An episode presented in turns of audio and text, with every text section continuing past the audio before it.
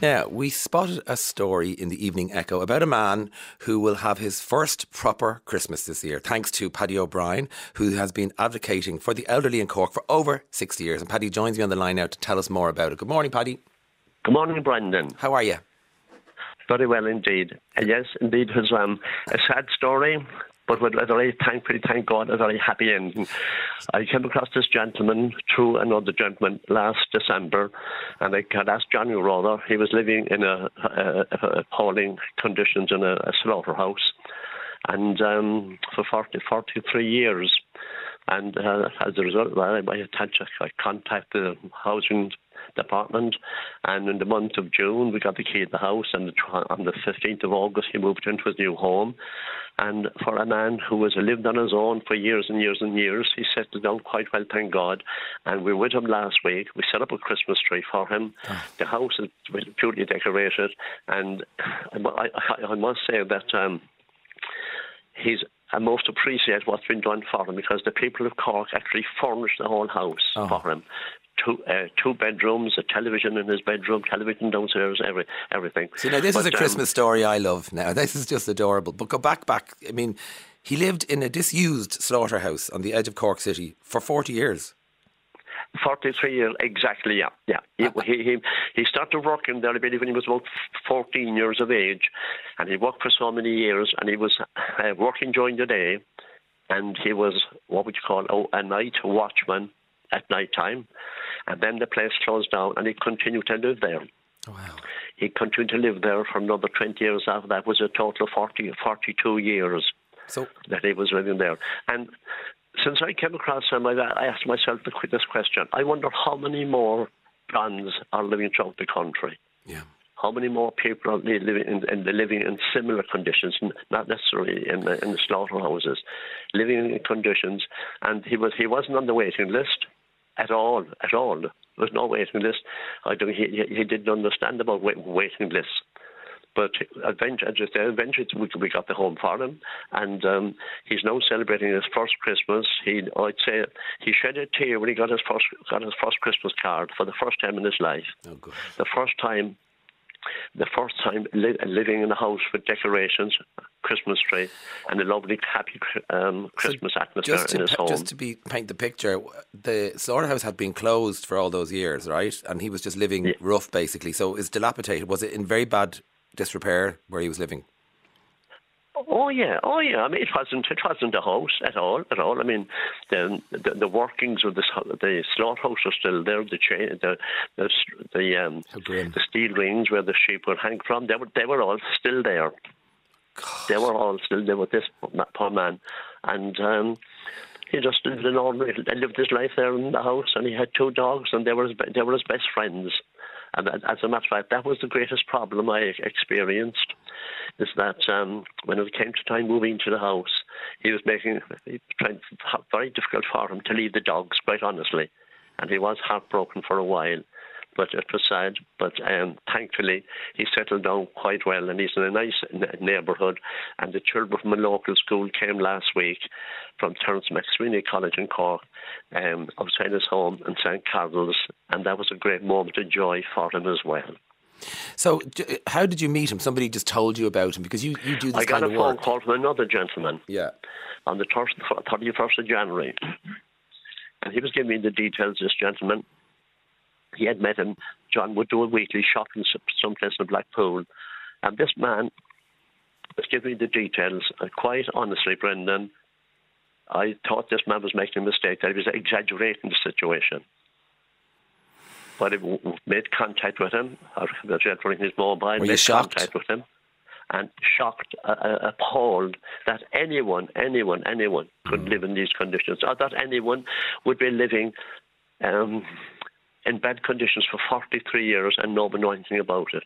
And we always, since then, I've saying to people, when a situation like that, that you personally might be able to do anything. They will contact somebody, contact housing, contact some organisation working with the aged, let them handle it for you. But in, in this situation, he wasn't on any waiting list. Mm. And I, I have to say again and repeat myself that City Council were very helpful and they gave me a beautiful home in, in Blackpool, a very old part of Cork, surrounded by many elderly people. His neighbours on his left hand side of, his left side, his right side, across the road from them, and they, they you know, they're neighbours, and they look they look after each other. Yeah, I mean, thank God he got he came across you, really. Um, so you, you do this kind of people. You're well known in Cork. I know that for helping the uh, advocating on behalf of older people, and you do amazing work. And uh, the, this man is an example of someone who exists on the outside, really, isn't it? They're sort of the forgotten. Yeah. They're forgotten people, really, aren't they? And and and that is they, they, they are they are they are forgotten forgotten, and because it's Christmas kind of at the moment, many other people are forgotten about as well, mm-hmm. regrettably. I come across a lot of it. I'm working 70 years with elderly people. I started, I started working as a messenger boy when I was 14 and a half years of age. And that particular area, in the Pope's Quay area of Cork, I was surrounded by elderly people.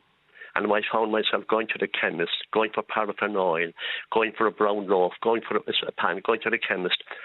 And when the three weeks, I said I'd go work for three weeks. I never went back to school anymore. I don't have any formal education.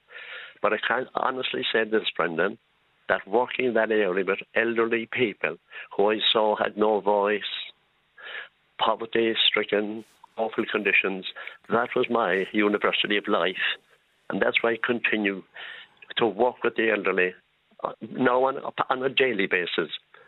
And I, the most important thing is not to fight for more money for them. No. The greatest single problem facing elderly people today is loneliness. Loneliness is like one of the conventional diseases that kills people. There is no cure for loneliness except visitation. It's a, a, a, a silent disease. And with loneliness, no matter how lonely you are and how depressed you are, you can go to your GP. He can't give you medication, but there is one cure, one cure for loneliness, and that is the human touch. The importance of visitation to elderly people. In, the, in this country, we have 189,000 people living alone over 65 years of age. 189,000. And many, that high percentage are housebound. And I think to combat loneliness for, for, for these people, to do something, everybody must do something. Mm. And I'd love to see a, a visiting company set up in every parish to combat loneliness. I'd love to see more thought about community care and the elderly in second level education. I'd like to see, I'd like to see a minister for the health Mm. We have the minister. Of the, we don't have a minister of the health. Uh, things, things, just things like that. But um, I congratulate all different organisations throughout the country doing tremendous work, tremendous work. But I come across elderly people who are broken-hearted, elderly people in hospitals who, in fact, have been put there by their sons and daughters. Mm. They decide that the mammy or the daddy must go to a home that they'd be happier than living on their own not the GP, the sons and daughters. And elderly people are put in nursing homes in this country. And they're quite able to be able to continue at home, and then they're forgotten about. They're ignored, and it's no visit. I know that in Cork, I know on nursing homes in this Cork city and the county, that there'll be elderly people this year, their very own sons and daughters won't visit them. Mm-hmm. And I can honestly say that, whereas I'm saying it's a, a serious problem, loneliness is a serious problem. But it's also not because if you're living on your own, but people can be very, very lonely in nursing homes as well, very lonely nursing homes.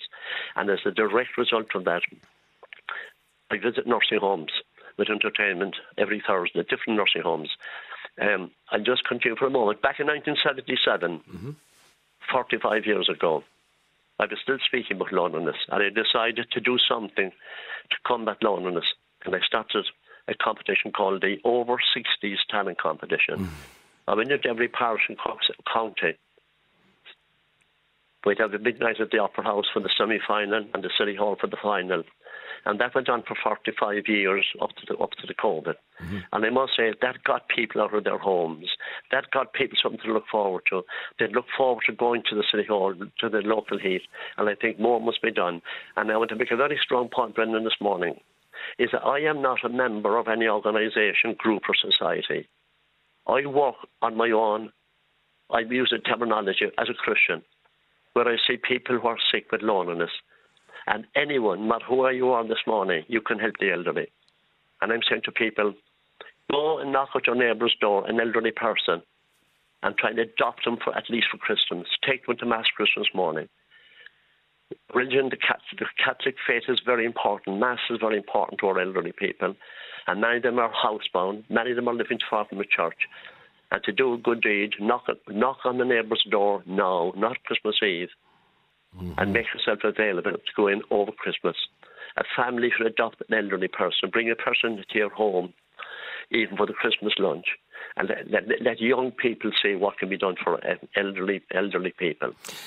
You and you really know what you're talking about, Paddy, because you, you are in the communities for these. You, you you see, and you are so passionate now. I can hear it about the, actually this illness, which your which is loneliness. Yeah. And so, and, and this time of year as well, it's really amplified. I feel, isn't it? Say again, Brendan. Loneliness, please. particularly, is felt around Christmas time. I think. Well, well, let, let me say this. Yes, for definite. But regretfully, and it's the sad part, that I meet people and they said to me, Paddy, I wish it was all over. I wish it was all over. Why? Because they're lonely, because their very own sons and daughters are ignoring them. But it goes throughout the year as well, but it's worse at Christmas. But I mum so many years ago, and I hope you don't mind me saying that, mm-hmm. you wrote an article or you, and, and you were on television mm-hmm. and you spoke about loneliness. Yeah. You spoke about your mom, your mom, your dad. Yeah. You, some, you said something about loneliness. And I said, that's good. Uh, when I heard you speaking, I said, it's people well known like that, personalities in this country and it make it will make people realise what it is to live on your own. Mm. There are people will wake this morning, Brendan. They get out of bed, they come downstairs. They mightn't speak to anyone for three or four days. I'm not criticising the government, but I am explaining what's happening in this country at the moment. We have a situation where the population is increasing year after year as I already said, 198,000 people over 65.